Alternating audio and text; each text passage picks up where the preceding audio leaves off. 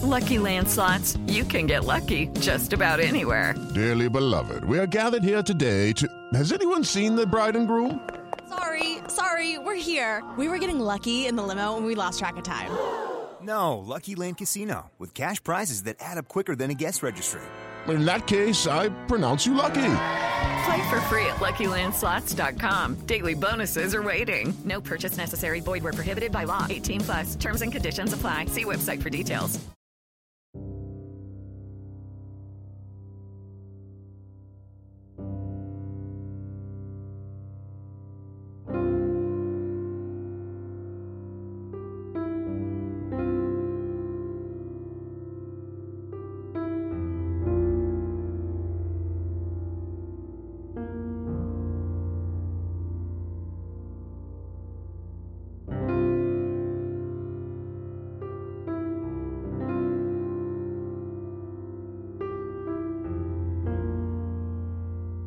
On February 9th of 2004, 21-year-old UMass Amherst student Maura Murray disappeared in the White Mountains of New Hampshire in one of the most perplexing mysteries of our time. For years, we have covered Maura's case and the tireless online community that surrounds it in great detail. We have since expanded our mission with this series, raising awareness and shining a light on the stories of other missing persons. We now sit on the board of directors of the nonprofit organization Private Investigations for the Missing, which was founded by Bruce Maitland. Bruce's daughter Brianna Maitland went missing from Montgomery, Vermont on March 19th of 2004, just 6 weeks after and about 80 miles away from where Maura Murray vanished. Private Investigations for the Missing aims to assist with investigations for underserved families whose missing loved ones have been forgotten by the media or by law enforcement. Through our growing community, we hope to shed a light on these cold cases. Families and loved ones can reach out to us at investigationsforthemissing.org. This is Missing.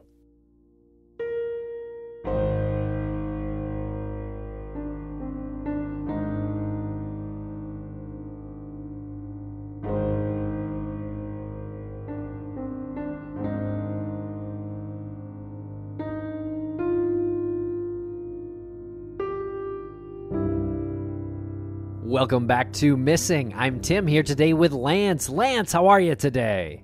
I'm doing fantastic today, Tim, and it is 100% because of our guest today.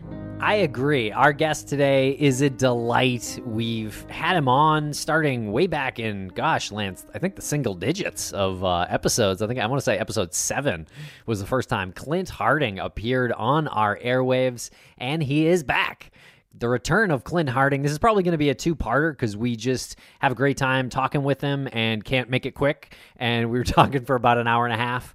So uh, we'll probably cut this one into two episodes, and it's very informative. Yeah. uh, w- one of the takeaways that I think is very important for myself is reconnecting with someone like Clint and hearing his thought process while he is independently investigating Maura's disappearance and how he can bring these items to the table. We can have a discussion, and we've had disagreements in the past, but ultimately we can move on beyond the disagreement and come to some sort of logical either you know that's what you believe and that's not what i believe or we can come to some sort of conclusion about some uh, some of these items uh, he loves going through his material and making corrections because he knows that that's something that's the responsible thing to do and if anybody has listened to our show since the beginning you know that we have made many mistakes and have corrected ourselves. Uh, it's important to do, we think. We will always stand by that, and it's good to have someone like Clint um, also in our corner when it comes to that. And we're in, we are in his corner as well. Great points. I agree, and it was you know a little bit like hanging out with an old friend. Uh, I know we we've never met Clint in person, or not not yet at least. But uh, yeah, I mean, it, it was just great reconnecting with Clint as well. So that's kind of the other uh, level here because, you know, we've known him, I guess, since what, 2015, 2016 now. All right, everybody, I hope you enjoy these two episodes and follow us on social media at Missing CSM. And hey, Tim, what are you doing next week, next Thursday night? I'll be in Saratoga Springs with you and Josh Hallmark of True Crime BS, our friend Marcella Hammer of the Saratoga True Crime Club. We have some experts that are going to be there as well. We have DNA specialist Toby Kirschman, who worked on the Golden State Killer case. We have Dr. Christina Lane and Dr. Christopher Kunkel from the Cold Case Analysis Center at the College of St. Rose. And this is Thursday, June 17th from 6 p.m. to 9 p.m. at Putnam Place, 36 Putnam Street in Saratoga Springs, New York. You can go to eventbrite.com and search Saratoga True Crime Night to buy your tickets. They are going like hotcakes. Thanks for listening, everybody. We'll see you in Saratoga.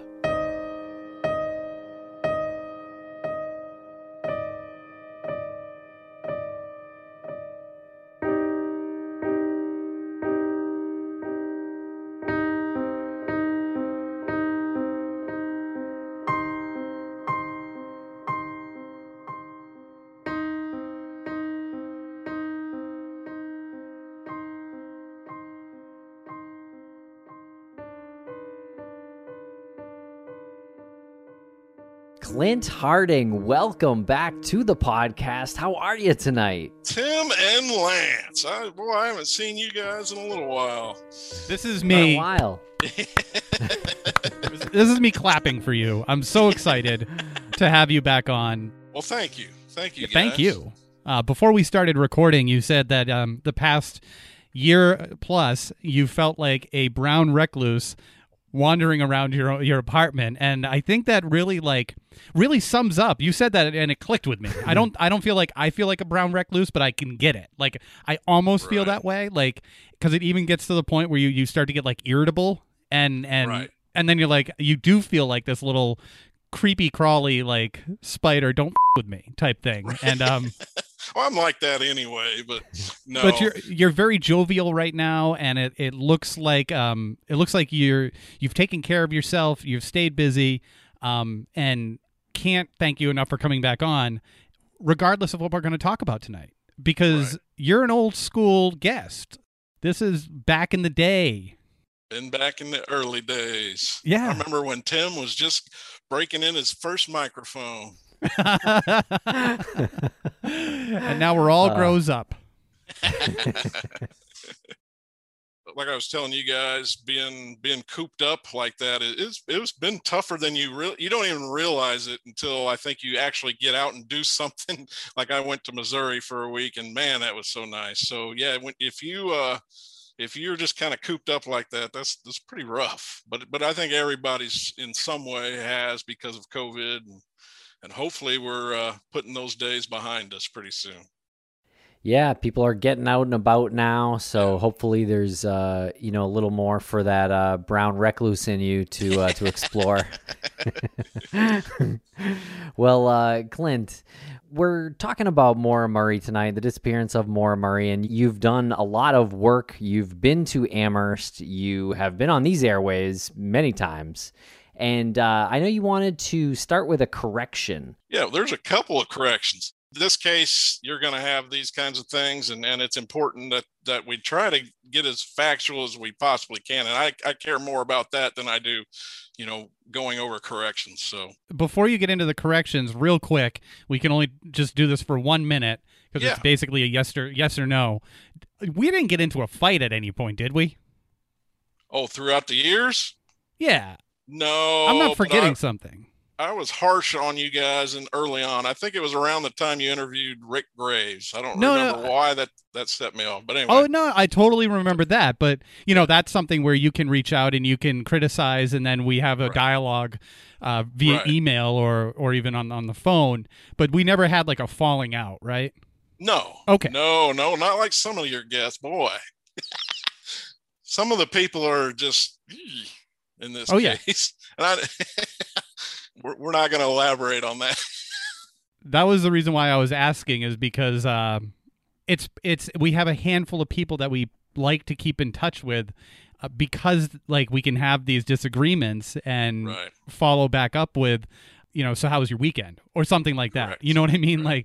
like how you been hanging in there during covid uh Right. instead You're of not just wanting to turn me into the police or anything, are you guys? no. All right. No, sir. well the interview's young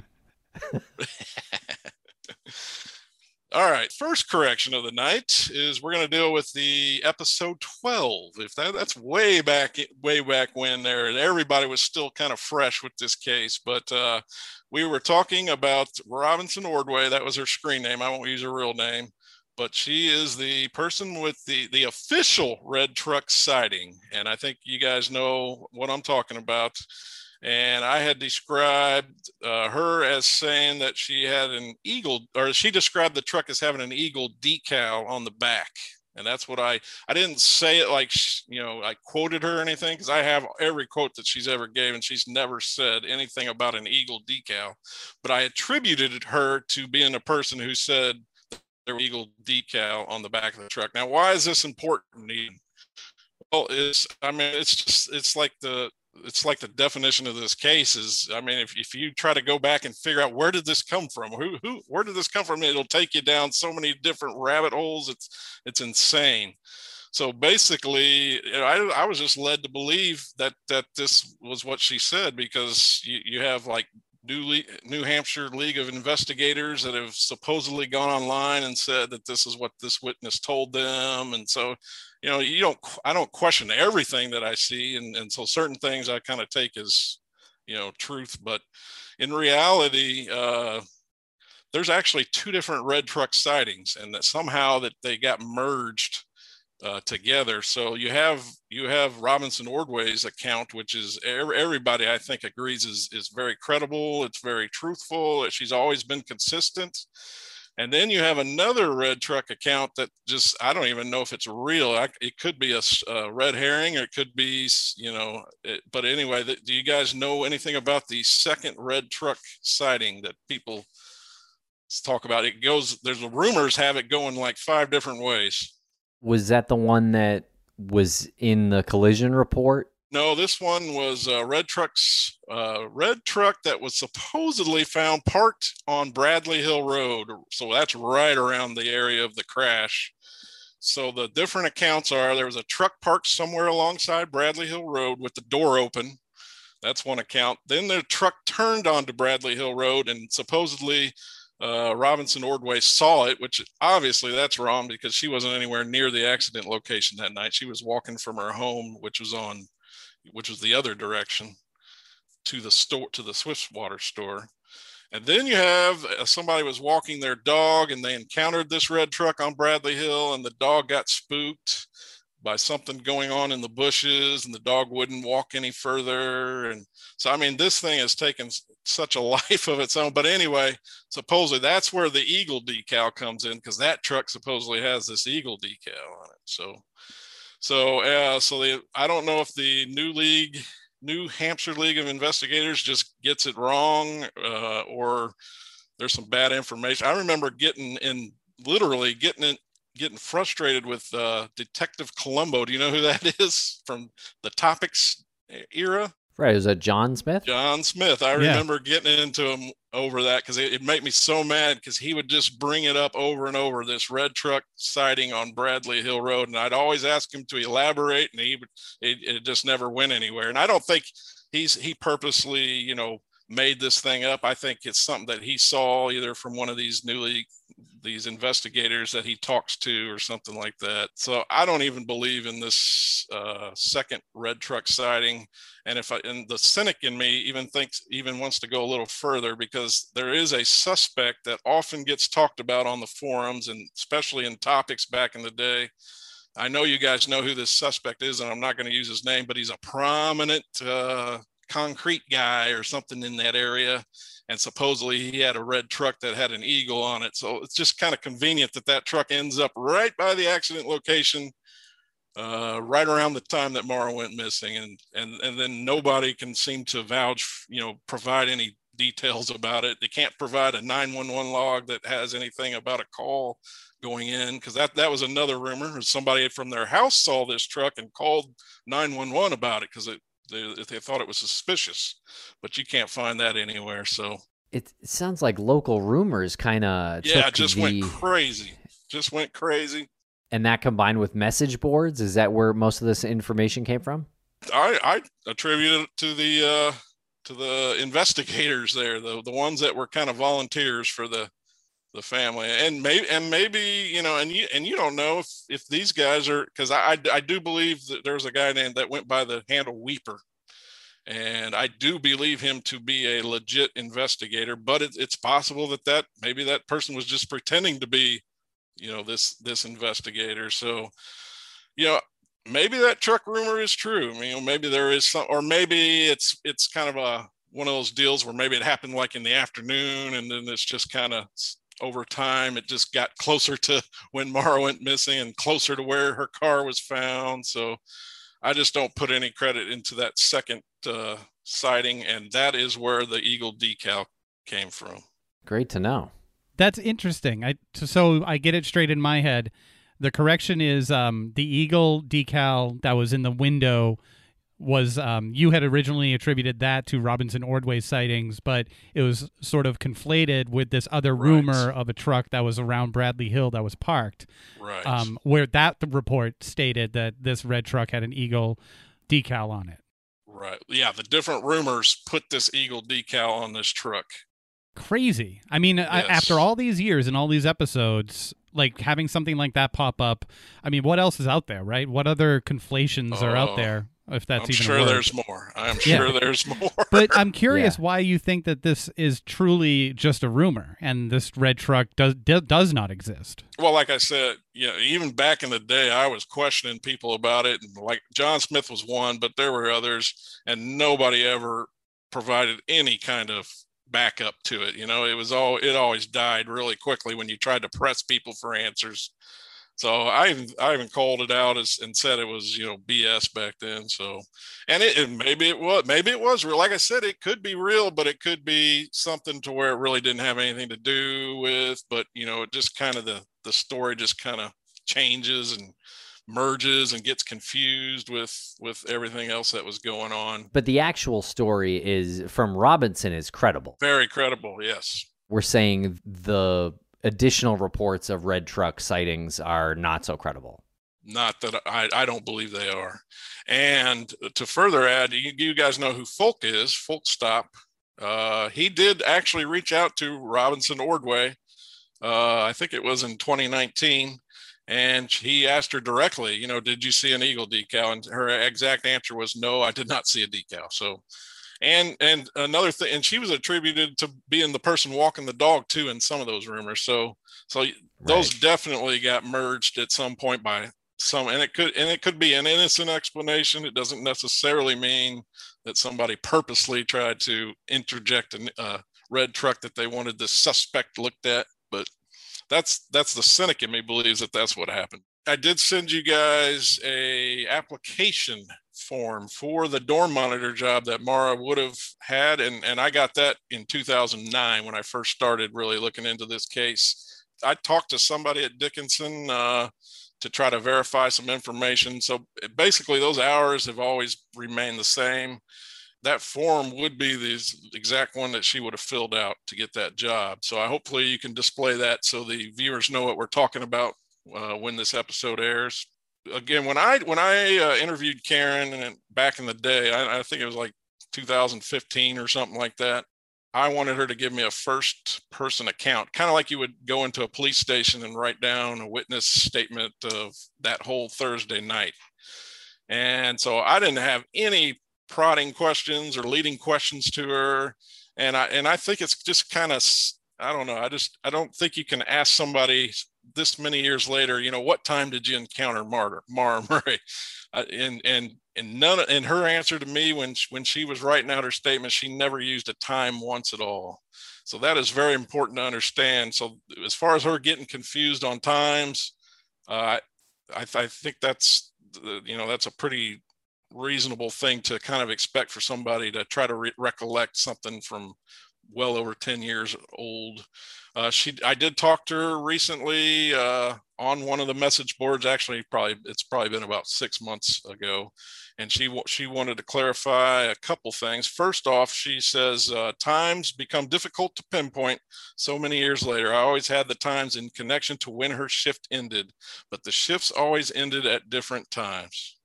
And uh, So I kind of have the range that she encountered Maura that night, that Thursday night, as being from anywhere from 1240 to ending that uh, night where she let Maura watch Maura go off to her dorm room at 120. Somewhere in that range is when when she went to uh, and in, and had her encounter with Maura. So it's 1240 to 120. It could be 1250. It could be one o'clock that she showed up at the dorm at the dorm Maura was working at, but it, and around 120 is when she took her back to the uh, to Kennedy Hall where Maura lives, which is only a few steps out out the front door of the Mel- Melville Hall that she was working at.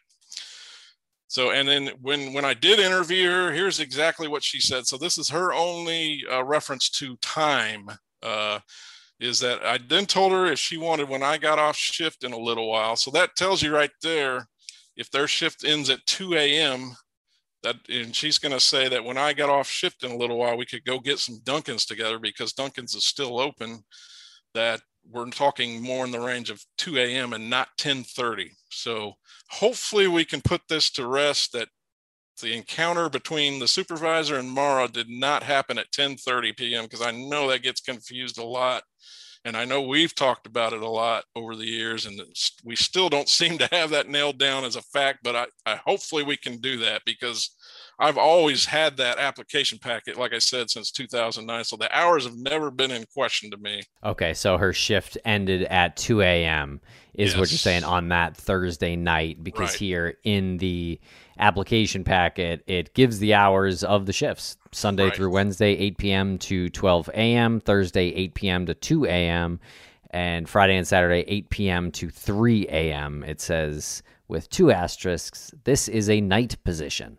Correct. And what pisses me off, and I'm sorry to use the cuss words already this early, is that if you go right now to the UMass police website, because they will talk about these these positions, their exact wording on their website right now, same as it's been for all these years, is residence hall security personnel staff the lobbies from 8 p.m. to midnight on weekdays and 8 p.m. to 3 on weekends. They don't even get Thursday night at all in there. So and that and that's the official police website. So, so uh, I, it's just it's something that's again it, it's easily I think can get muddled up there, but but the reality is the encounter did take place cl- closer to two, not ten thirty, and that and that's pretty important, I guess, if we're looking at other things like phone calls and things of that nature to try to determine what happened that night.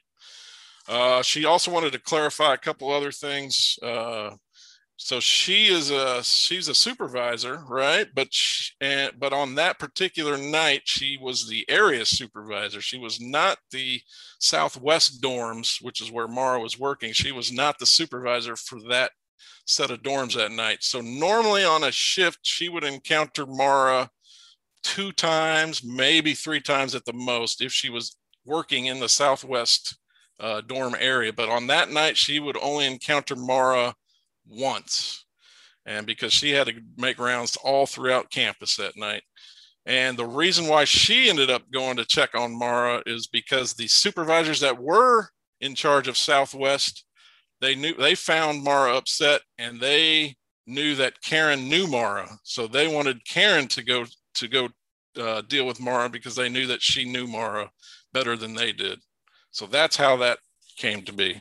Okay, and, and I want to tail that into the Patrick Vasi hit and run angle because I know we've talked about that before, and I want to find out from you guys where you're at on on the Patrick Vasi hit and run angle current current day. I don't really have anything new to add. I would just say I um I think if you take a step back, it seems like a lot of pieces would fit into place if there was some truth to Vasi being hit by the Saturn.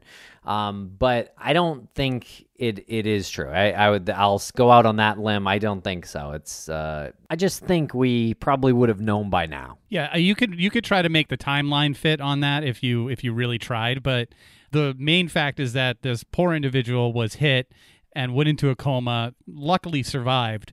I don't see Maura not telling anybody. I never met Maura, but I don't see her being that upset because that's the that's one of the reasons people give, right? Is she was that upset right. because but if she was that upset, was she upset because she didn't tell anybody? I feel like she would have told somebody. I feel like she would have.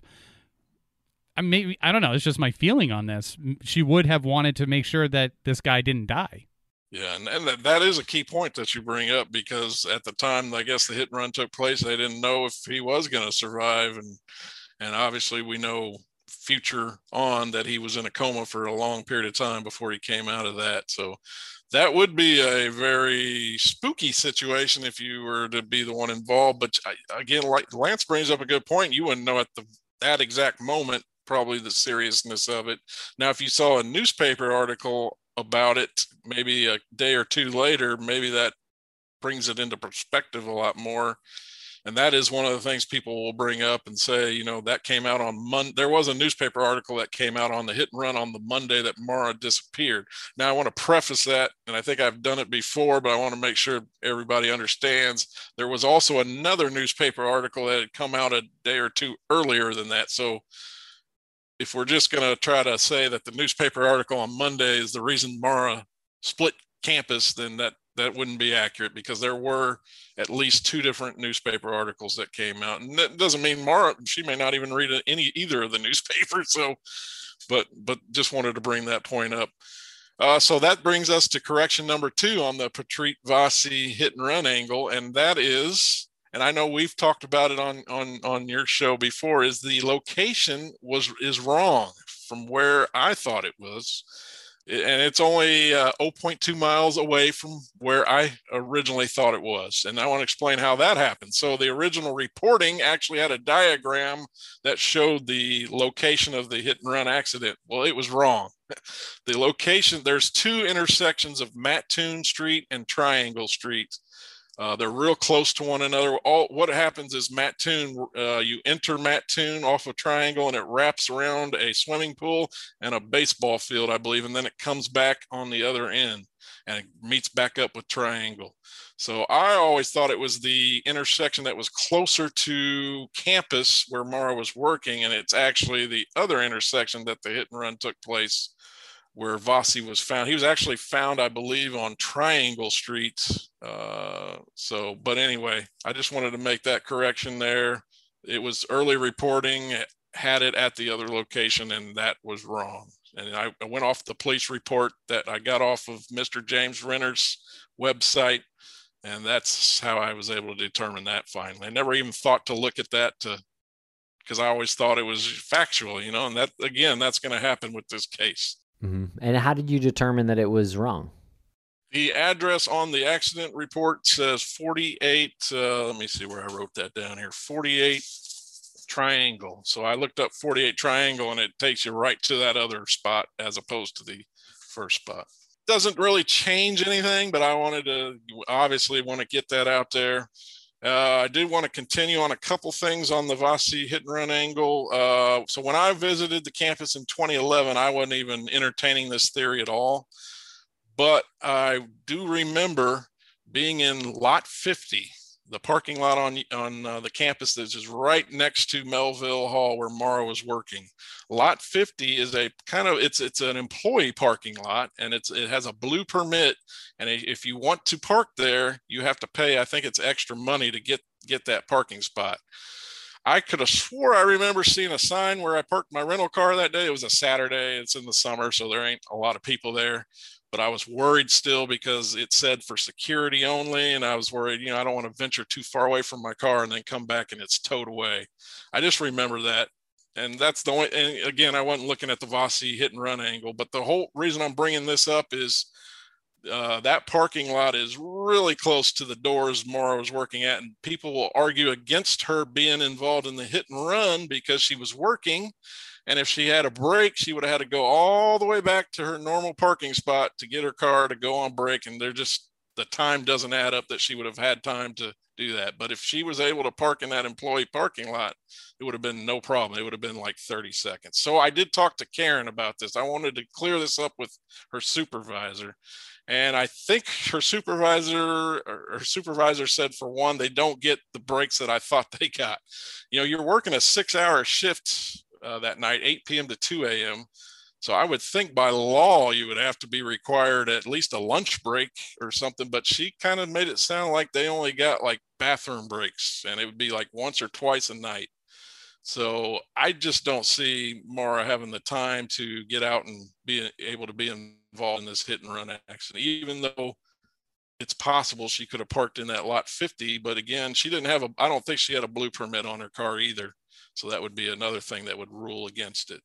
So I'm kind of with you guys. I don't think she was involved. I've gone back and forth over the years on that, on whether she could have, because there are some things that just kind of you know you hear oh you know this this hit and run took place on the other side of town well that's wrong that was wrong it was it wasn't very far from where she was working at so but at the same time you know all things considered and then you have the event da- data recorder which is like the black box on the car and you'll hear different things about those you know they don't uh, record or they'll they'll record over events. So, like if she had the wreck Monday night, it would have recorded over anything that happened prior to that. That is in, inaccurate. If she, if you have any kind of collision, it's going to store that uh, at least for three weeks. I think it was back then on cars like that. So, if she would have had something happen that Thursday night, it would have been on that event data recorder still that Monday night. And I think they did look over that. So, if they would have found something, you know, it would have been that night that's actually a really good point um, because we were talking in depth about that, and I'm I'm wondering, yeah, you're you're right. They they would have found something there, some sort of impact. Right. Yeah. That no way that would have not left an impact or got that event data recorder going because those things will go for you know a, a excessive speed change or something. So uh, uh any kind of collision, I think, would definitely set that off. It was so detailed. It it gave the events of the impact during the accident within fractions of seconds. There was a, yeah. a, a small impact and then the the the last impact that initiated the airbags. So yeah, and, and I mean, if they're can, that sensitive. Yeah. And they can like tell you if you're wearing your seatbelt or not. I mean, they yeah. can do so many different things. And so, so I'm I'm pretty firm now in the camp that uh, she was not involved in that hit and run. Finally, yep. And I've gone back and forth over the years on that. Uh, I wanted to talk about uh, Peabody. You guys know who that is?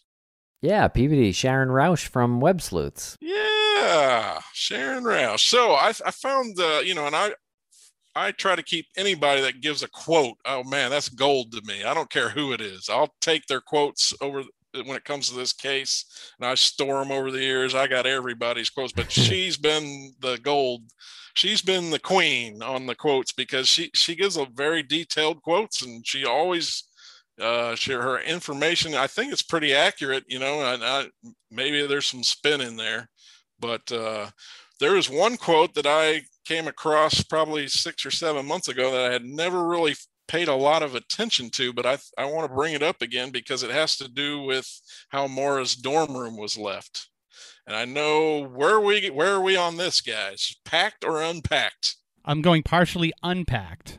Ah, from winter break. Yes. I'm gonna go uh, packed up to leave. That's where I've always been. I've oh that always used to infuriate me when people would think that her room wasn't un, or that she hadn't unpacked yet for break. But so we know that there were pictures that were released. I think it was around the time the Oxygen documentary came out and Maggie got a hold of some pictures, right? Mm-hmm. What was missing in them pictures? They didn't show the bed. And true. I think that's pretty important because the, if you go back to the Lieutenant Scarinza, who was the lead investigator of the case, uh, he brings up the fact that this bed had stacked boxes. They were neatly packed, and there was a note found on top of the boxes. And that has been led to a lot of dispute online over the years with family and just with people posting about the case. So uh, her here was her quote. She was she wasn't even taught and that's the thing about peabody is, she, is she'll be talking about something saying something else uh, that i don't i don't even know anyway i'm just going to read you the quote and i want to hear your guys' reaction to this quote the only person outside of police that was in the dorm was Maura's boyfriend. The only thing he told the family was that there was a West Point sweatshirt all the stuffed animals he had given her and all of the cards and letters that he mailed to her on the bed. What are your thoughts on that? It sounds like she collected them and or someone put them there as a message for him. Right. Lance, uh, what do you think on that? Because again, you know, if you think that she hadn't unpacked yet, uh, do you think that that kind of counters that a little bit, or do you think? Can you tell me again what the investigators said was on the bed? Okay, so the lead investigator he said that there that she had packed her boxes neatly packed her boxes the night before, stacked them on her bed, and they left a note to Bill on top of the top the top box. That was Okay. what he said. And Peabody said online in a forum. Right. And again, she wasn't really talking directly. She was, I think she, what she was explaining it was who went into Maura's dorm room. I think that was the point of her post. Okay. And what did she say? What did Peabody say? Said that there was a West Point sweatshirt, all the stuffed animals that Billy had given her, and all the cards and letters that he had mailed to her on the bed And she said this. On Web Sleuths. Uh, yeah. And I don't remember And what was what was her source? Billy. I'm assuming Bill. Billy. Yeah. Well, that's a weird thing too because Peabody is not actually saying she's Sharon Rausch. She's like saying she's a friend right, of right. Sharon or something. So, yeah, gr- great question. You can tell by the by the quote because she says refers to him as Maura's boyfriend. So she doesn't say my son told me this. So it was So- it's sort of just an empty statement into the ether because it really didn't have any context was what you're saying. It had some context, but Oh, I'm sure there was context, but not really. It wasn't really meant to highlight that. I don't think. okay. So your And- question was what do I make of that? Right. The the the items, the specific items that were found on the bed. The the items that were found on the bed according to Peabody Yeah. were just things related to her boyfriend Billy. Well, and and again, yeah, that since she wasn't actually in the room, and maybe he was only talking about very specific items, maybe there was a whole bunch of other items beside that. So we don't have that context. Well, I think it's odd to say to even if it was some random per not random, even if it was some commenter on Web Sleuths that said the items on the bed consisted of a watch her dad gave her, a book her brother gave her, and uh, running shoes or sister gamer. Right. I would find that extremely odd because that's not what the investigator said. Like, what what is what is the reasoning behind making up That's why we need to see the picture. Damn it. Right. I know there's Right. more pictures out there. I attached the um the Instagram post from from the photos that we were given by by Maggie and the police um for that, and you can actually see one of them has uh photos of bags, looks like a couple of bags of clothes on the floor, Yeah, I saw that. That's, yeah. but it almost looks like cropped, right? That it actually looks like it's sitting I next was to the going to say the exact Yeah. same thing. Is the way that that was cropped. It, it just it, that is not. If I they sent me out to shoot a room of a missing person, that is not how I would shoot those pictures. So I I don't know. I Yeah. bet you there's a quite a bit more pictures than what what we saw released. Yeah, I think you're right. I think that one's definitely cropped, and I don't, you know, obviously we don't really know why. Um, but but back to the Peabody thing for a second, it's really tough to tell if that's an if that's actually truth. right. You know, as something Sharon heard, which obviously she was very close to the investigation. I'm sure she's heard a lot of things that we haven't heard that are true. That's why why I got my listening ears on and my eye eyesight watching her. Every time I see a quote there, I like. I don't have to believe everything 100% either, but I just like to have any quotes I can get from anybody really on the case. But that leads into so now we have that note, right? And that note was in big dispute. Uh, the police officer he referred to it as a, I think it, you know he's kind of an older guy, I think, and and uh, so him calling it a personal note, I, I don't think is inaccurate, even if it was an email exchange, you know. And that was something that Peabody and that, that they kind of went online, or they not online, they went to the newspapers with and said, "Oh, he's trying to spin a narrative about suicide, saying it's a personal note when it actually was an old email or something like that." Uh, so I did get the chance to talk a little bit with Billy, Bill, on on the forums probably about six months ago, also on the note that he found in the dorm room. Okay, so oh, great this is interesting because he says that uh, there was no recently received personal note on top of the boxes when I was in her dorm room. I did find an email from 2002 tucked into the pages of a basketball program that was beside her desk. Now, that's interesting enough because police supposedly had gone into her room before him and i would think that this note that this the lead investigator brings up in his press uh, conference with the FBI in Vermont when they were trying to tie, see if the Maitland case was tied to Maura's case.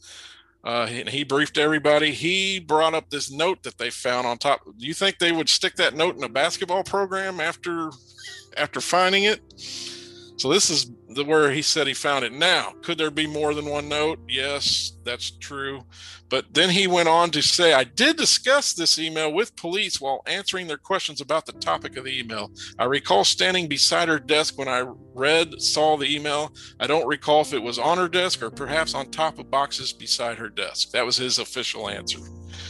So, bottom line is, police did engage with him about this note. And so there is a note out there that exists. It's not fictitious, it's not made up. Now, you know, and then the contents are between police and, and Bill. But uh, again, uh, if he found a note in a basketball program, I don't know. It just doesn't jibe with with what uh, was talking about, and then with what they confronted him about. I don't think again that they would just tuck that note away in a basketball program and leave the room and again, Bill, he's he was pretty clear that you know maybe maybe there is a second note out there, and he maybe he doesn't even know about it. Maybe police have a second note somewhere that they.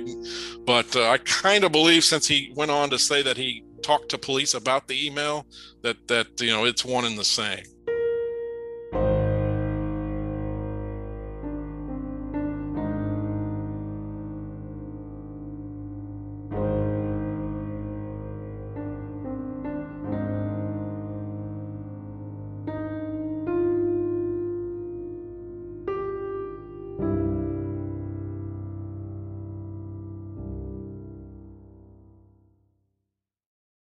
Hello, it is Ryan, and we could all use an extra bright spot in our day, couldn't we? Just to make up for things like sitting in traffic, doing the dishes, counting your steps, you know, all the mundane stuff. That is why I'm such a big fan of Chumba Casino. Chumba Casino has all your favorite social casino style games that you can play for free anytime, anywhere with daily bonuses. That should brighten your day a little.